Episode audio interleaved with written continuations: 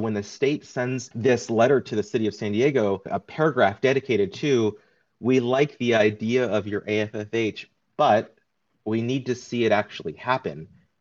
I don't think it's going to take a lot of convincing to tell the state, look, they didn't do it. It's been three years, it's been five years, they haven't done it. There was a vote on this and they affirmatively voted it down. It's not coming back. They didn't hit the mark.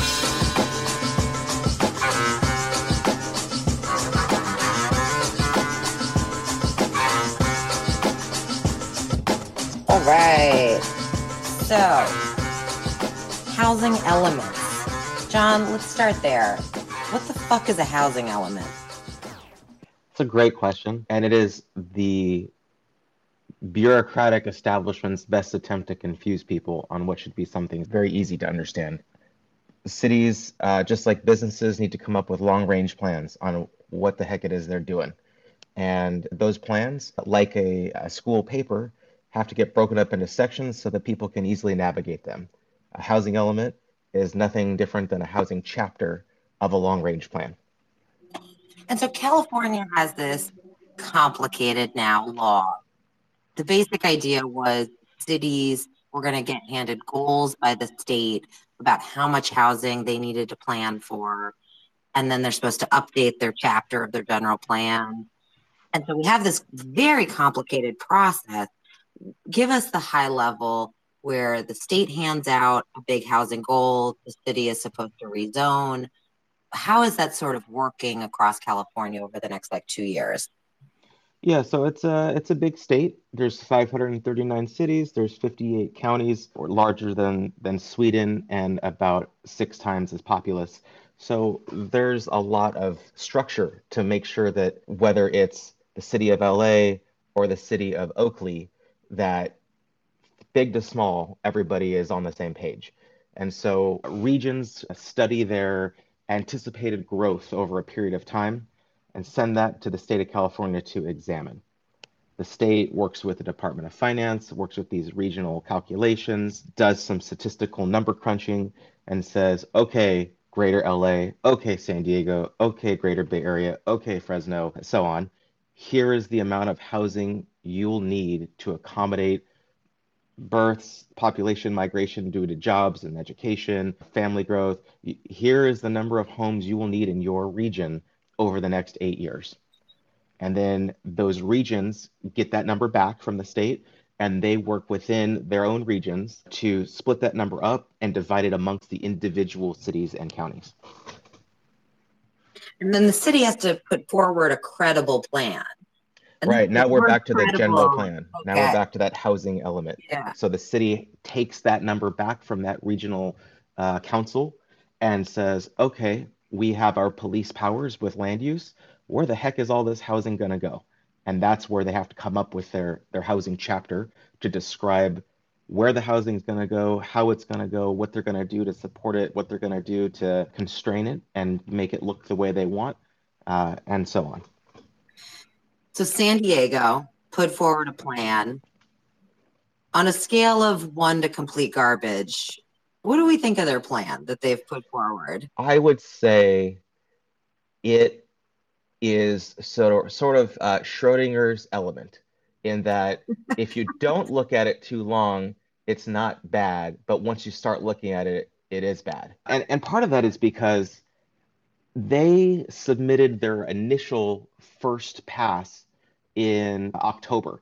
They actually weren't even uh, due until April uh, of 2021, but they said, you know, we sit at the front of the room, we bring a, an apple to our teacher every day. We want to submit our plan early, October 2020. And unfortunately, we need more time to do some of this bigger, more complex work. But in broad strokes, the majority of our plan is done. Here you go, state of California. And they said, wonderful, great job state of California gave them an A plus with a little asterisk on top that said you have to finish the parts you left out by April, the actual due date. The plan that they submitted in October, perfectly fine. Nothing to worry about. The plan they submitted with the missing parts in April, not so hot. So I guess this is like the, the big question is San Diego is a pretty pro housing city. I mean, this is what's sort of boggling my mind is that, I mean, especially we're going to have to get Cupertino through this process. We're going to have to get Beverly freaking Hills through this process. And if San Diego is putting forward something that's a little mediocre, you know, that that makes me worried. Yeah, that's fair. You know, I would say that the state of California has a law called Affirmatively Furthering Fair Housing. And while there's a federal government program under the same name, the state of California's version is less programmatic, less formulaic, and more of a framework in which to evaluate the actions we're taking and do they increase or decrease segregation? Do they increase or decrease integration? Do they create opportunities or hoard opportunities? And in California, AFFH became the law of the land January 1st of this year. But you might remember that San Diego was sort of on the bubble. They submitted in October, but then again in April. And so when they submitted in October, the state said, job well done, folks. However, because you're going to submit the rest of your plan after January 1st, you'll need to do some AFFH stuff. And while, of course, you know, not being a member of the State Department of Housing and Community Development and not a member of the city of San Diego, I was not privy to the internal conversations. But I'd like to think that the city of San Diego said, hey, wait a second, state, what are we supposed to do? You don't have any guidelines, you don't have any guidance, you don't have any rules or safe harbors. And the state of California said, well, figure it out. And so the AFFH plan for the city of San Diego is not written in stone, I guess is what I'll say. You might have heard Todd Gloria, the mayor of San Diego, release his access to opportunity legislative package. Several, I think seven or eight key policies that would you know just be incredibly progressive and truly work toward a more integrated and balanced community uh, within San Diego. However, those things are not law those things are not even being debated today. Mm. They're not going to be completed until within a year from now, two years from now. And so the state of California said, hey, that's a great plan, but you're going to have to actually adopt that as law if you want credit for it. So we'll tell you what, because AFFH law in California is like three paragraphs that says you should do this and you shall do that and you must do this, but we didn't have any guidance or instructions for you when your plan was due, we will accept that you have this vision. And if you don't complete, if you don't convert, and you don't actually make it across the finish line, we'll have to revisit whether your housing element really is in compliance or not. So this is what I think I, I like about this. You know, it's like on the one hand, it's concerning because maybe San Diego turned in their housing element homework and it's not so good and it should be a lot better. And especially from a pro housing city, it's like we really wanted them to do better. But at the same time, I'm really liking this idea that we're going to be putting housing elements on probation and reassessing because part of the problem we've had with this whole housing element process is that yes, somebody puts forward what might appear to be a credible plan at the beginning when they submitted it, but then it turns out that it was crap.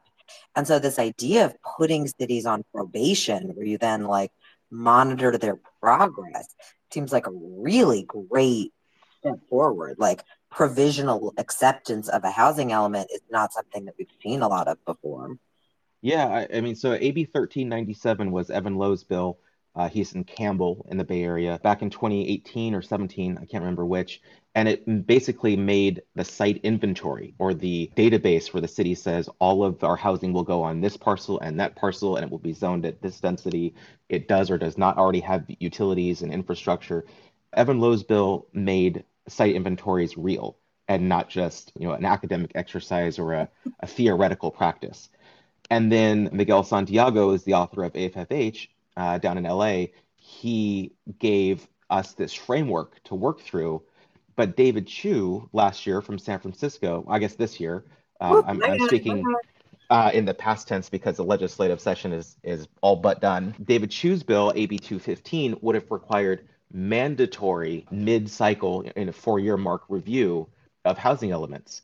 Unfortunately, that bill didn't make it through, but this idea of, you know, that's fine that you make this claim, but we're going to hold you to it. That is, I think, key to preventing a decade at a time of lost momentum where the state requires that the city essentially show its work and not just you know make these claims about how good they are how great they are what we've done what we can do but what did you do i mean this is what i love about the increasing focus on housing element overall there's the one theory of how are we going to solve our housing shortage where the state mandates upzoning and we just have like rules. Okay we're going to have minimum standards. Sb 50 was in this mindset. But so is all of our adu laws where we're just going to say the state says you're allowed to have adus sb 9 is in this. We get duplexes right? We're just going to have state minimum standards. The other way of doing it is this complicated you know, we set a goal and you have your local way of achieving that goal and you have a local argument about where you're going to put your own local housing, but you have to have a goal and a local my you know, the joke I keep going to is local control means a local argument. You guys get to fight about it. Cool. But then the reason this hasn't worked is because the local control means that they find elaborate ways to look like they're trying when actually, you know, they're like shoving the housing under the couch, they're putting it on a graveyard, they're putting it in places where they know it won't actually get built. And now we're seeing this ability of the state legislature to really ramp up the pressure and make these plans have to be increasingly realistic. And just the entire concept of checking in in two years and being like, cool you had a plan but did it work? I, I want hcd to like hold firm to this. I'm also worried are they actually going to crack down in two years if they didn't crack down now?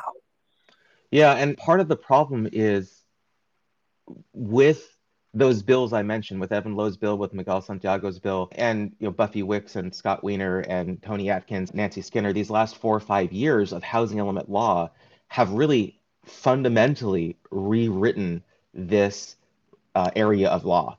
And so we don't have a lot to compare it against. You know, it's not like mm-hmm. 20 years after this change where it's like, okay, this has been working or we need some further tweaks.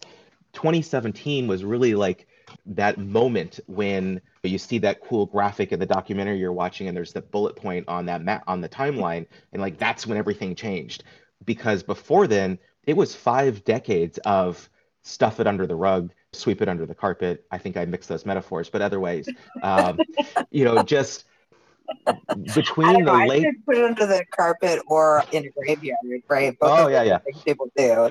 So, so between uh, the late 1960s and 2017, housing elements were you hire a consultant, they aggregate a bunch of census data and look at some of the permit information, and then the city basically says we support housing as long as you have 20 foot front yard setbacks and 20 yard 20 foot backyard setbacks and 10 feet between property lines and your house is no more than one story and that each house is, has at least three covered parking spaces or a garage. I mean so which it was to say we support housing so long as you don't build any new housing.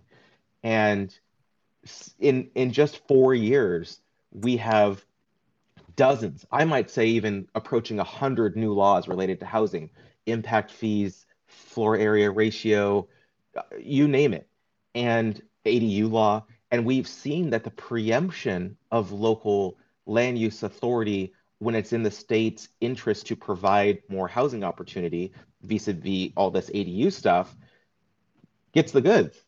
There are ADUs come out of the ground like nobody could have predicted except the people who had been pushing for deregulation this whole time and saying, stop letting cities block us. And so now that we have that example, you know, we're kids in the candy store at the state legislature trying to get all the new housing law we can because we see that it works. And so, you know, nobody wants to hear give it time. But I think we've only had four years of this new paradigm in state housing law. And in that short window, we have yet to see a full housing element cycle turnover. And so we're now in that sixth cycle, that sixth eight year cycle of housing elements. And San Diego, unfortunately, was on that bubble where they were kind of half in and half out over the when the, the calendar changed over from 2020 to 2021. Uh, what you're describing, especially if we think about housing elements as this like homework metaphor, we've got a new professor. And to some degree, what I'm worried about with the new professor is like, are they going to be so worried about the fact that they're doing things new, right? I, I hear from HCD, they're like, we don't want to be too hard on cities. This is all new for them and new for us. And so we don't want to grade them too harshly. And then it's like, well, I mean, come on, man. We've been, we passed all these new laws because we're in a freaking housing crisis. We don't want to be like, quote unquote, too easy on the cities when we're seeing mass homelessness and a freaking shrinking middle class. The entire point of this was to pass laws that we wanted to enforce. Anyway, I'll get off of my hobby horse, but but like no, you're right. Was you're right. Laws. So then, if HCD, this is this kind of like gray zone that we're in here that makes me anxious. On one level, I feel like HCD, and maybe this is like the best outcome we could have had, which is HCD wants to not be too hard on the, the first people out of the gate who didn't have all of the affirmatively furthering fair housing stuff bulleted out for them. But so they didn't give them an F, but they also didn't quite accept their homework. They said, okay, we're preliminarily accepting this, and then we're going to come back and see if this is realistic. I mean, that's not a bad outcome. I just want this professor to be a little meaner, but maybe that's what I always want. no, um, you're right. To continue the metaphor, the syllabus was not well designed. Um, in June, the state released a 94 page document on what AFFH means, what it looks like, what not to do, what kind of things they're looking for. Here are some peer reviewed academic journal articles about what is a racially or ethnically concentrated area of poverty, what is a racially concentrated area of affluence. They've got two pages within this 94 page document that are complex statistical formulas on how to calculate segregation and the concentration of certain demographics. This is not a joke. They are serious about this work. And also, San Diego turned in their homework in April before this document existed. Mm-hmm. So it's hard for the professor to say, well, you didn't quite measure up. Well, measure up to what? You didn't right. tell me what to do. I had to kind of figure it out on my own. So part of me wants to be understanding and patient with the city of San Diego. But on the other hand, part of me says, this is the city of San Diego. There's like 2 million people there. And Todd Gloria is pro housing, ran on that ticket, and he even did pro housing stuff in the state legislature. If I'm not mistaken, he was a co author to Miguel Santiago's AFFH bill, a principal co author. So it's not like this is some obstructionist city. It's not like it's a gigantic Beverly Hills and we got to take what we can get.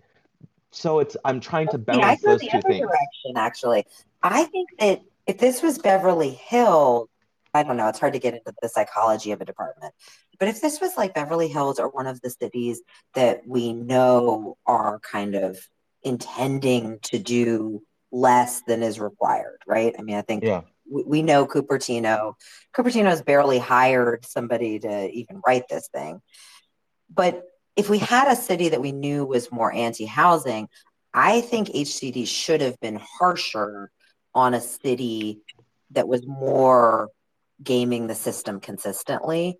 And I don't mind that they are like like there is a little bit of San Diego, we're going to trust you a little bit. We're going to put you on probation, but we're going to trust that you're not the worst actor in the world because you do have a little bit of a track record of following through on your plans and on turning it around and becoming more pro housing.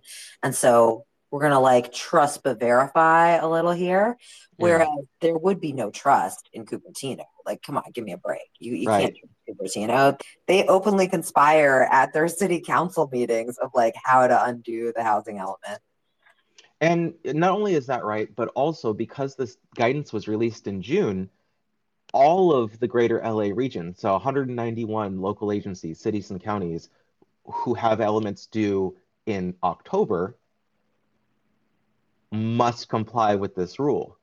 So I think that San Diego is uh, getting the benefit of the doubt yeah. from the state of California, But now that this stuff has been daylighted, now that this document exists, these expectations are out in the open, and the syllabus is clear, and there's a rubric to support it, the greater LA region, our friends in South Pasadena, our friends in Redondo Beach, our friends in, in Riverside and the Palos Verdes Peninsula, you know, our friend Mr. Portantino and his lovely community of La Cañada Flintridge are going to be in for a rude awakening because if you did what you were required to do back in 2005 or 2012 and you try that now, the rules have changed. We I mean we spent five minutes talking about all the new laws and all the different people doing stuff. The rules have changed, and if you try to play a different game than the one that the state is playing today, you will not succeed. I mean, we got to knock on wood, you know. I mean, you can't just say that. You got to knock on wood, and you got to get everybody uh, excited to be housing element watchdogs. Because I think this is the other thing: is like the documentation exists. HCD has put out this is what affirmatively furthering fair housing means. They've handed it over to the local agencies. The local agencies are clutching their pearls. The cities are gasping. They're like, what? Housing? Oh my. We have to make a plan.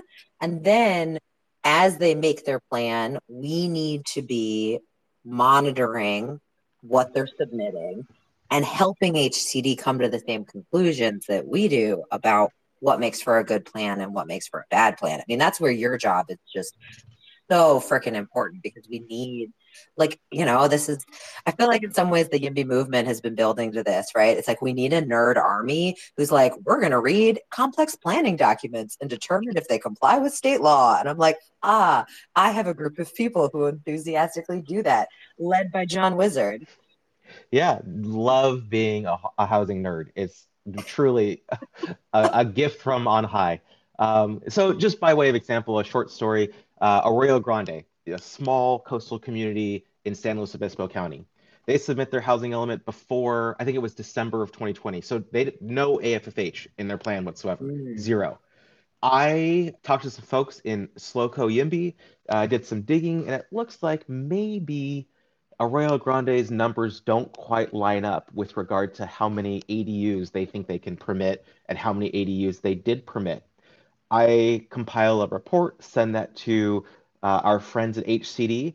And when I am talking to them yesterday about San Diego's element, I hear an apology about how I haven't had time to look at your Arroyo Grande packet in detail, but it sure looks like they lied to us. So uh, as soon as I can get up uh, and get a breath of air, I'm going to reach out to them and we're going to review their housing element and we might have to decertify it if it turns out that they fudged the numbers. Oh, so, that's great news. Like there's it's not like the state's afraid to wield their authority. Right. They just need, you know, clear and compelling evidence that things aren't working. And so when the state sends this letter to the city of San Diego, a paragraph dedicated to we like the idea of your AFFH, but we need to see it actually happen. I don't think it's going to take a lot of convincing to tell the state, look, they didn't do it it's been three years, it's been five years, they haven't done it. There was a vote on this and they affirmatively voted it down. It's not coming back. They didn't hit the mark. I don't think that HCD is going to need to be pushed yeah. on that one. Well, and then, you know, the hopeful part of me, if any city is going to be capable of over the next few years passing a package of bills that genuinely affirmatively furthers fair housing, I do think it's San Diego. So maybe this trust is actually not misplaced. I like this idea that they've been put on housing element probation. I feel like that's very understandable. It took me a while yeah. to be like, what is happening here? It's like you said yes, but. But I do think that of all the cities, like I wouldn't trust San Francisco. I wouldn't. Tr- there are many cities I would not trust. But the question is going to be: Are we going to put untrustworthy cities on probation, or are we going to put you know, I mean, this will be the big question as these roll out. What's the next big date of when we're going to see a whole bunch more determinate? It's not a ruling, right? Because it's not a court. It's a determination or acceptance, rejection. Yeah. So the state's required to certify or not certify uh, a housing element. And so SCAG, the Southern California Association of Governments, a violent word in itself, SCAG's elements are due on October 15th.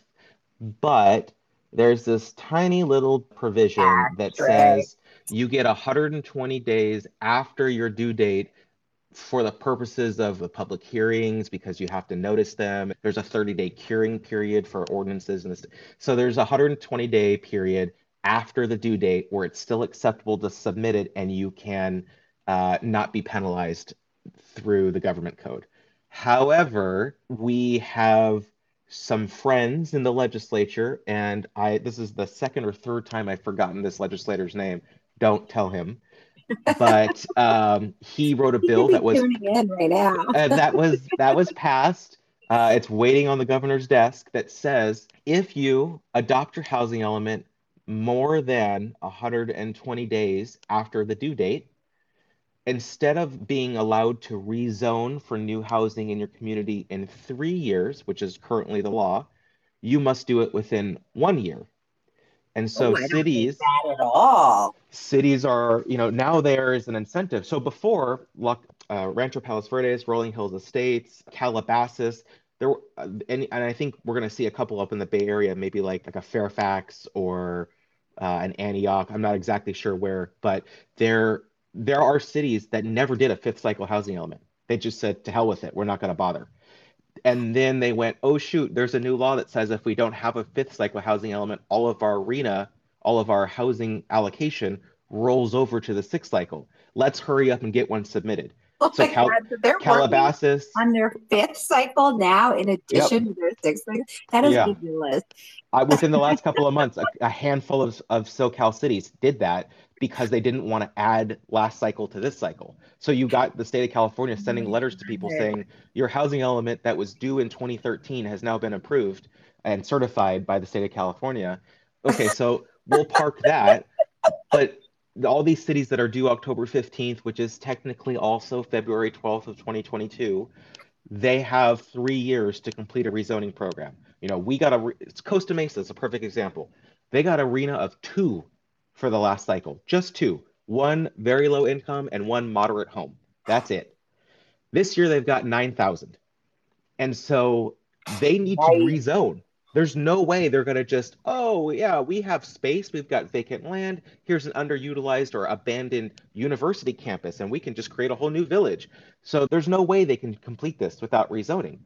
They have three years from the date their housing element is adopted to complete that. So it's public public meetings, the EIR, you know, the environmental review, the actual specific plan to rezone and, and adopt it as an ordinance and change their land use. If they submit on day 121 or later, that period of time gets shrunk down to one year, which good luck. Yeah, I mean, this is, oh gosh, this stuff is so complicated. The plans to rezone, and and I guess actually, let's pull back. What happens if and when, hopefully, HCD declares housing elements out of compliance, rejects them? I think this is the big, like, how big are the consequences for cities going to be? And I feel like we haven't really seen in practice I mean, this is going to be like, what does it mean in practice when a city has an out of compliant housing element? And when is HCD going to not give people this like extensions and gray zone bullshit of not wanting to officially declare? Well, those are two separate questions. I'll let you answer the first one first. Sure. The first one is there's a sliding scale of pain. And the first is fines and fees. You know, you can be charged up to anywhere from ten to hundred thousand dollars a month for having a housing element that's out of compliance. Next is you're not eligible for state grants, and that includes both the non-competitive planning grants that come through the transfer tax here in California, real estate transfer tax, all the way up to discretionary money, like if your city's applying for uh, home grants or Cal Home grants or other competitive affordable housing products. The next is some mandated compliance where the court orders the city to do a thing and the city must comply short of becoming or, or getting into contempt of court. The next is, hey, fuckers, you didn't listen to me, the judge. Now we're going to take your housing element away from you, and I'm going to appoint a master planner to do your housing element for you. And if you don't like it, that's too bad. And then the next is uh, a moratorium where the court says you cannot permit residential remodels. No new bathrooms, no new kitchens. You can't approve new businesses. You are in you are in purgatory. So that's that is the penalty phase for having a non-compliant, uncertified, or decertified housing element. We haven't gotten there yet because all those rules got adopted, all those laws got put in the books in the last several years. So how does the state of California say, okay, Calabasas, your plan was due in 2013. It's now 2020, late 2020, early 2021. Your next plan is due in October, and we're going to refer you to the Department of Justice because you are seven and a half years late. Oh, by the way, there's some case law from a prior court decision that says that once the new housing element is due, the previous one is no longer enforceable. So if we can't get before a judge before well, October, I guess it doesn't really matter. But these rules didn't come online fast enough for the cities to actually be held accountable. And so that's why I think to go back to what I said earlier about, you know, just hang on a little bit. Nobody wants to hear that, but I think we're really at the beginning of this paradigm shift and we haven't had time to watch these things play out yet.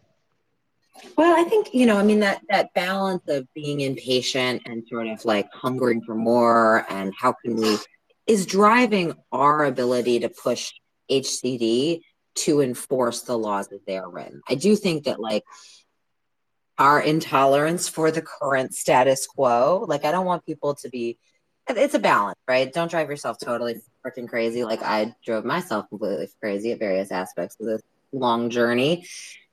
But demand that these laws that we pass actually mean something. I think that's where I know a lot of people saw that San Diego's housing element was accepted, and the first reaction was this like deep emotional, like, what the fuck was the point of passing all of these laws if HCD is going to accept a mediocre housing element? And then you sort of dig into it a little bit and you're like, okay, actually, the housing element they put forward, based on what you're saying, the AFFH rules were not as set when they did theirs. They're going to be a little bit tighter for the next round of housing elements that are submitted. Okay. Also, there's doing this probation thing. Okay. But I mean that my first reaction to that was like, "Oh my freaking god, HCD is not going to crack down on cities and maybe this entire system isn't going to work." But I think you're right that like we're at the beginning and this is they didn't say yes. They said, eh, "Okay, maybe." And we'll check in on you. Yeah, and that was the same approach they took with the city of San Diego's site inventory. The city of San Diego's RHNA was something close to 80,000. And while I would have done it very differently had I been in charge, the well, city put forward about 110,000 spaces. And so while some of those spaces are one year old office or apartment complexes that are five stories tall, and there's no way in hell those will be redeveloped, if you have 30 or 40% more of quote unquote available sites than you're required to have. Is it impossible that you meet your RHNA? Is it impossible that you succeed? Mm-hmm. No. But to the, the state's point, to HCD's point, you know, you got to show us that this is working. We're not going to just take this at face value. So every two years, we need a report on how it's going, what progress you've made, what things you're going to need to change or adapt as this plan evolves before we get to the end of the eighth year because we have some suspicion about these sites and we're not certain it's going to work, but we don't want to tell you it's not going to work because we don't really know. This is what's going to be really interesting, I think, across the state as far as the site inventory and likelihood of development. And inside Housing Nerddom, we've been talking about this a lot of what is the likelihood of development HCD has put out guidance about how to measure it, but are our cities going to be realistic about how likely an individual site that they are identifying as a place where housing might go? How accurate are they being about likelihood of development? And we have strengthened tenants protections and especially tenant protecting demolition controls. So, like historically, cities did upzone places where there was existing multifamily housing and they sort of knew that that multifamily housing might not get torn down but then also they didn't do a good job protecting tenants and making sure that that multifamily housing didn't get torn down. So we did see housing that was lower income get torn down and get replaced with new whatever kind of housing and and then they would get RHNA credit for that which is just outrageous. Right, right. So we've closed that loophole and we've made it so much harder to tear down existing multifamily housing and cities are still trying to pretend that they're going to be able to build where there's existing multifamily housing. I mean and like luckily for us that's not going to happen but also is hcd going to tell them no, you're cheating on your homework because we're also not going to let you tear down existing multifamily housing to build new multifamily housing. How much is HCD going to say, like, no, no, no, we fully intend to severely enforce tenant protecting demolition controls and make sure that your bad plan doesn't happen. So, no, this is a bad plan. You're going to have to put the housing on the parking lot next door in the single family home only neighborhood, all of that stuff. Did I, what do you think of what I've just said? It's HCD developed a spreadsheet that standardizes how cities report their site inventories, where they expect housing to go. On that sheet is a net new units column. And so where a city says, look, HCD, we've permitted 50 new homes.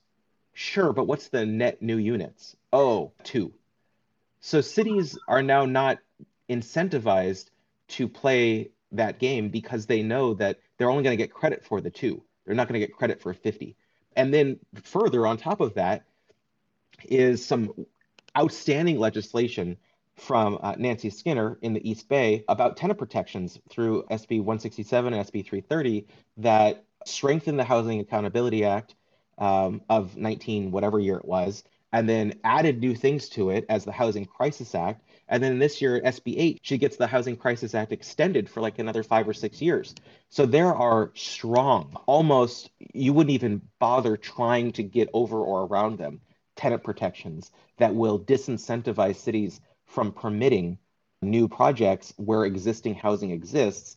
And as a function, that forces new projects to places where there is one story strip malls, abandoned gas stations, that remainder lot that nobody's ever done anything with is suddenly a seven story apartment building that's a skinny tower. That is the, you know, it's sort of an inside out game. If you just say, here is the white list of rules on how you can do things, people will find a way to get around those and still comply with the rules, you know, the letter of the law. If you say, but here's a blacklist of things that you absolutely cannot do, you squeeze the city and they have to follow the mm. letter and the spirit of the law. It's interesting because the I mean, it's exactly what we want as far as tenant protecting demolition controls and ensuring we're we're really living that value of development without displacement. It's like it's complicated, but I actually think we are making progress on that across the entire state and it's going to take a lot of enforcement. But the cities, in their effort to like shove the housing under the couch, you know, in the graveyard, on places where there's already existing multifamily housing, in their desire, you know, th- this kind of like cat and mouse game we've been playing, right? Where the city tries to put it in places that they think are unlikely to develop. Now hopefully the state is going to be saying no we're taking likelihood of development into serious consideration and therefore not giving you a lot of credit for places that are unlikely to develop. It's also based on can we make sure that everybody understands and believes and and is in practice operating with protection in mind that we are not going to be building housing on existing multifamily housing and we get cities to ask more of their i mean we've got these two really powerful pieces of legislation the tenant protecting demolition controls and also coupling that with affirmatively furthering fair housing means that we're going to be asking so much more of our high opportunity neighborhood of places that are largely zoned single family home only. Like there's just this real opportunity to but the cities are going to have to vote on it. And i you know like yeah, being that good at city councils is going to be interesting. I mean, pop your popcorn, watch yeah. them try to get around affirmatively furthering fair housing. Well, on top of that, as part of this tenant protections program, you have to find that the current structure, the current apartments create either a public health hazard or are a public nuisance.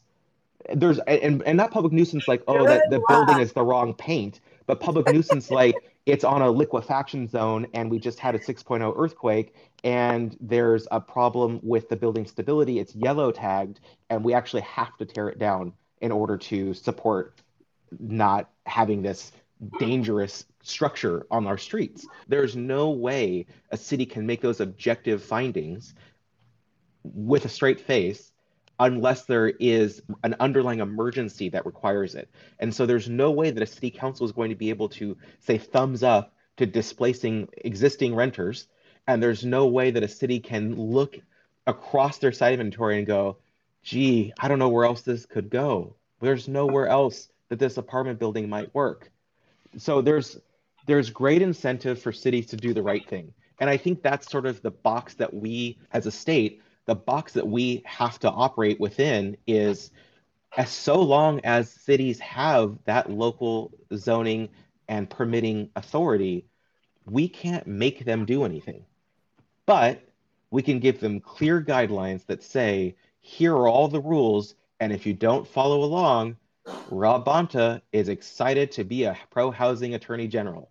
YIMBY Action, yes, YIMBY Law are excited to be pro housing litigants. California YIMBY is excited to be pro housing lobbyists. We are not playing around. And so, sure, city, you can say no. How'd that work out for San Mateo? I mean, this is what's going to be so great, knock on wood, every time I say that. It's going to be so great, knock on wood. I do think that cities, for now in California, have won the argument about local control and so they are going to have local control, local arguments. And I wonder how many cities are going to decide that actually local control is not fun at all. I mean, I don't yeah. know if you can go through. I mean, I city council is a hard job that people I don't I mean, whew. It's mm-hmm. a hard job. I can't imagine, especially if you're in a place where, and especially if you know what the right thing to do is, but you're getting a lot of heat from your citizens. Like that's just that's just hard. I I don't deny that that's a hard position to be in, and especially if you know that the state is going to crack down, especially if you know that like there isn't as much wiggle room, and so you've got on the one hand citizens saying we don't want you to upzone wealthy neighborhoods. And on the other hand you've got the state saying you must affirmatively further fair housing. And then you as a city council person have to vote to adopt a compliant housing element. And maybe you're worried that that they're going to hold you responsible and therefore vote you out of office. Like i think there's going to be yeah. a lot i mean especially in our most exclusionary cities it's I think that's really interesting to watch how they have these arguments. Yeah, that's the catch 22 is I need to be, you know, I'm a NIMBY, I get elected to city council so that I can say no to these new developments and protect my neighborhood's character, my community's character. And then we make a decision, we get sued to kingdom come, and our attorney goes, You got to undo that and you have to approve it. There's no other way. And now I get to own approving the thing that I said I would never approve over my cold, dead body. and now now my constituents are saying you're you're, you're a, liar. a patsy, you're yeah. a developer shill, you're in the pockets of big tech, whatever you know nonsense they all say. And now my quote unquote friends who helped get me elected to office have turned on me, and now I'm alone, and I didn't do anything wrong, and I'm being vilified for it. That's not a great situation to be in, and so I can see an outcome where a city decides to avail themselves of the opt-out clause and and sort of park their local control you know put it on the shelf. And that's possible today. And the only thing a city is required to do to achieve that is to take discretion out of land use decisions. So if they want to control what type of density goes on a site if they want to control how much setback, how much private open space, how much public open space, how many stories of height, whether underground parking is allowed. all of those are discretionary things where the city council can just say yay or nay.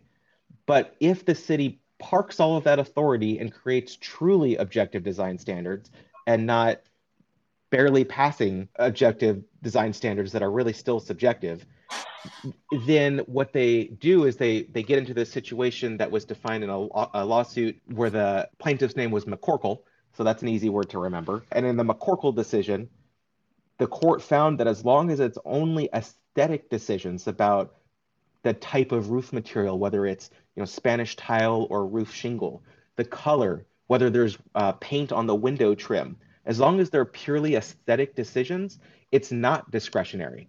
And if it's not discretionary, it doesn't trigger CEQA. If it doesn't trigger CEQA, we don't need to have a public hearing. And then you can just approve everything with your zoning administrator. Man, I mean, it's hard for me to imagine that that a city could decide to not have a bunch of hearings. Like the way where we are in California right now, that we're so far down the we must debate every little thing but it's not fun. I mean, nobody actually, I mean, this is what I, I don't know. There are NIMBYs who do really enjoy these hearings, but it just makes everybody so mad at each other that all of yeah. this discretion and not sort of deciding what the rules of the roads are. It's, it's as, I mean, rules of the road, right? It's as if we were like redebating every time you drove down the road and you thought like, somebody was driving a little poorly, you both got out of your car and yelled at each other for a while. And then you like called a hearing to have, you know, it's just, it's not fun to live your life that way. We need there to be rules and objective standards. But cities have really opted to not have a rule of law framework around housing decisions. They've chosen to go down this path of debating every little thing and and making, I mean, frankly, like you know, everybody hates the NIMBY YIMBY dichotomy because, you know, it's like, oh, it's saying that there's no nuance, NIMBY YIMBY. The system is set up to have people go head to head like this. That is what happens when you have to make over and over again the yes or no decision rather than having a framework of these are the rules, we're going to follow them. Like the reason we mobilize yes is because we're constantly having the same debate over and over again. And so there has to be a mobilized yes until we're in this new framework where we have more objective standards. You know, the yes has to keep showing up. I yeah. we can't sort of all become nice, nuanced people until we are setting rules. Like I can't wait to stand down YIMBY action and be like, we're all just gonna go do something else for a while. You know, let's do transit next or whatever. But like the yeah. mobile like yes has to be mobilized because of this argument framework that is set up. Right. And so when you want to change the you want to build a shed in your backyard, you want to redo your kitchen, you want to switch from carpet to hardwood floor, you have to get a permit. But you go to City Hall, you fill out a piece of paper, and you're done. No neighbors get to talk about what that looks like. The state said, well, let's try that with granny units. Let's try that with granny flats, an ADU. And now all of a sudden, permits are in some places, I think in LA, it's like 12 times what it was in the previous three year period. And in places, you know, much smaller, like the suburbs outside of, of San Jose, you know maybe it's three or four times as high.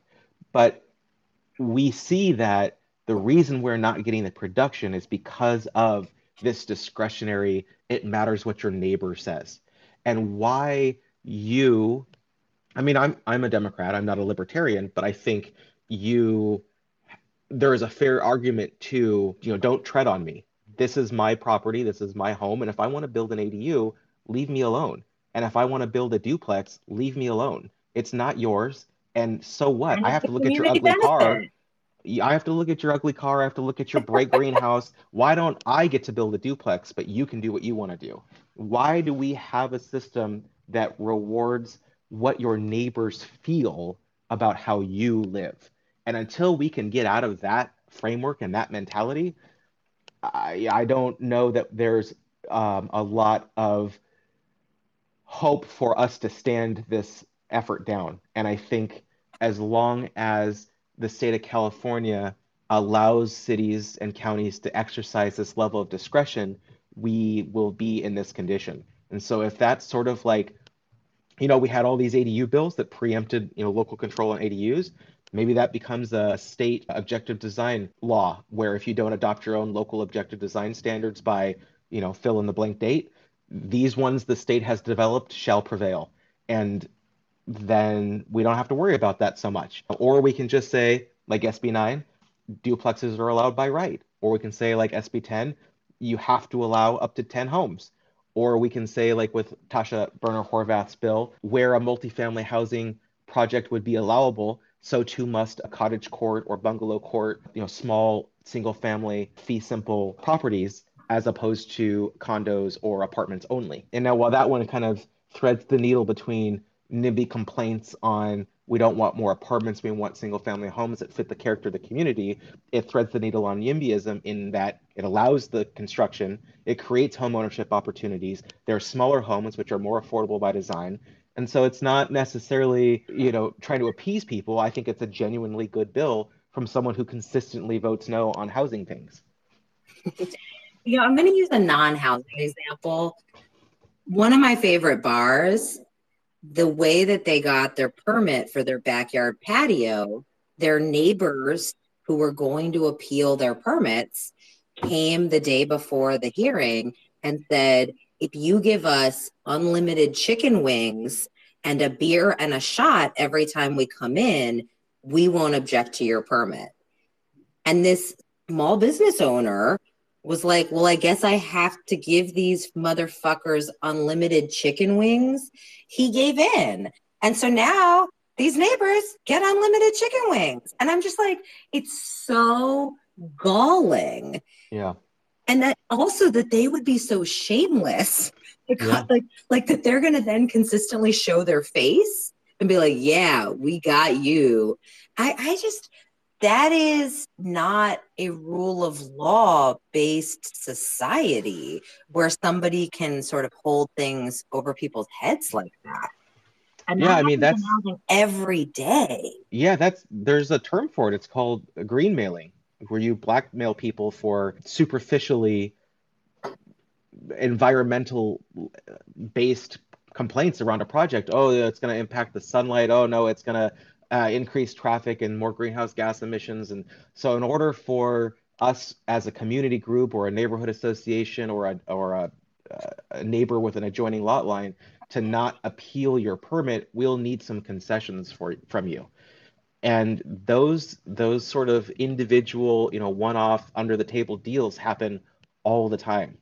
And whether they're legally binding or not, you know, I, I don't practice law, but they're real. They're happening. I mean, they're real side deals. I mean, this is my whole thing. The NIMBYs make far more from develop developers than the YIMBYs because they're getting paid off all the time. Yep. It's crazy.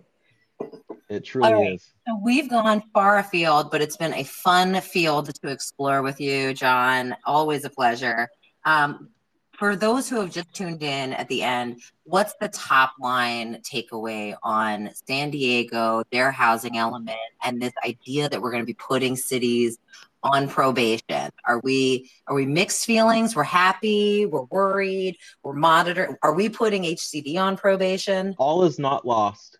And I think it's right or it's fair to have some cautious optimism now that the rules of the game are firmly established and we're no longer in this sort of uh, limbo between is this law hasn't yet taken effect but they submitted part of it before and after. That's a lot of complicated stuff. We're now in a place where everything is on the table and we have an expectation that the state of california is going to really you know, clear their throat and allow good cities to go on and carry on and, and do good things. And those bad cities are going to get checked. I love it. And anyone who wants to quiz John Wizard on how many cities across California can he list, please tag John Wizard because I think he's named half of them. It's the best form of name dropping we've ever had, where John's able to rattle off 18 cities in a row. John, you are tracking these cities, you are keeping them accountable. And anybody here who's having a lot of fun nerding out on this, please become a housing element watchdog. Please join John's army. And I'm going to share the link out from YIMBY Action and YIMBY Law. John, thank you so much. It was my pleasure, Laura. Let's show our teeth to these cities and be housing element watchdogs. Yes. Thank you.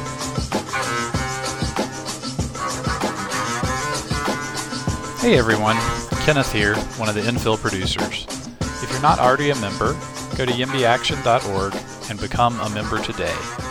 YIMBY Action is advocating for the policy solutions we need, whether that's emergency funding for housing for those who need it most, or a pro housing legislative package that will steer us towards an equitable recovery. We're producing great events, important discussions, and helping local advocates push policies of inclusion and housing for all. And if you believe this work is important and valuable, I want to really urge you to become a supporting member. September is membership month, so if you join today, you'll get a free Legalize Housing t-shirt. You can do that, as I said, by going to yimbyaction.org slash join. Thanks so much.